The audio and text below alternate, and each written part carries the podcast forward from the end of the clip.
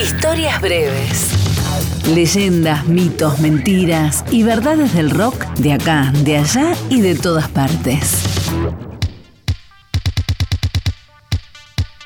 Cuando New Order estaba por editar el simple de su canción Blue Monday, Tony Wilson, el factotum del sello independiente Factory, le encargó el diseño de tapa al artista plástico Peter Saville.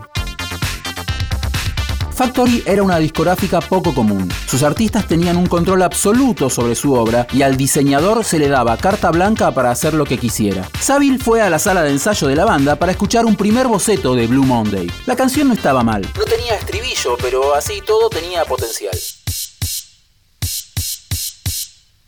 Pero más que la canción en sí, lo que llamó su atención fue el disquete de 5 pulgadas y un cuarto en el que se guardaban los samples para los teclados. Saville les preguntó qué era ese dispositivo. Nunca antes había visto un disquete y quedó fascinado. Pidió quedárselo, pero la banda le dijo que justo ese no podía ser porque era vital para el sonido de la canción. Tanta fue la fascinación de Saville por ese objeto que decidió que cada simple de Blue Monday se vendiera envuelto en un disquete de 5 y un cuarto. Tony Wilson aceptó y mandó a hacer las copias.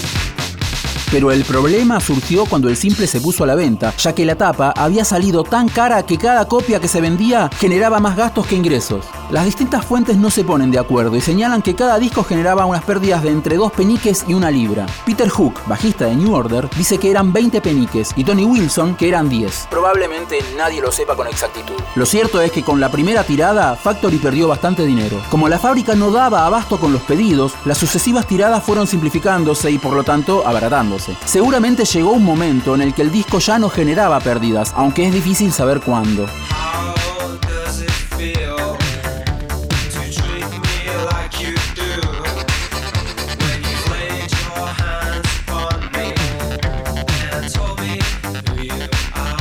Blue Monday se convirtió en uno de los simples más vendidos de todos los tiempos, pero no tuvo ningún reconocimiento oficial porque en ese momento Factory no formaba parte de la cámara que agrupa la industria británica del disco. Tony Wilson entonces mandó a fabricar algunos discos de oro para regalárselos a los miembros de New Order, a Peter Saville y al productor Martin Hannett.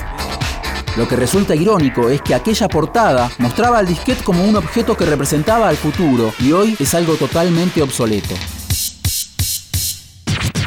Historias breves. Texto e informe Leo Acevedo. Edición Ignacio Guglielmi.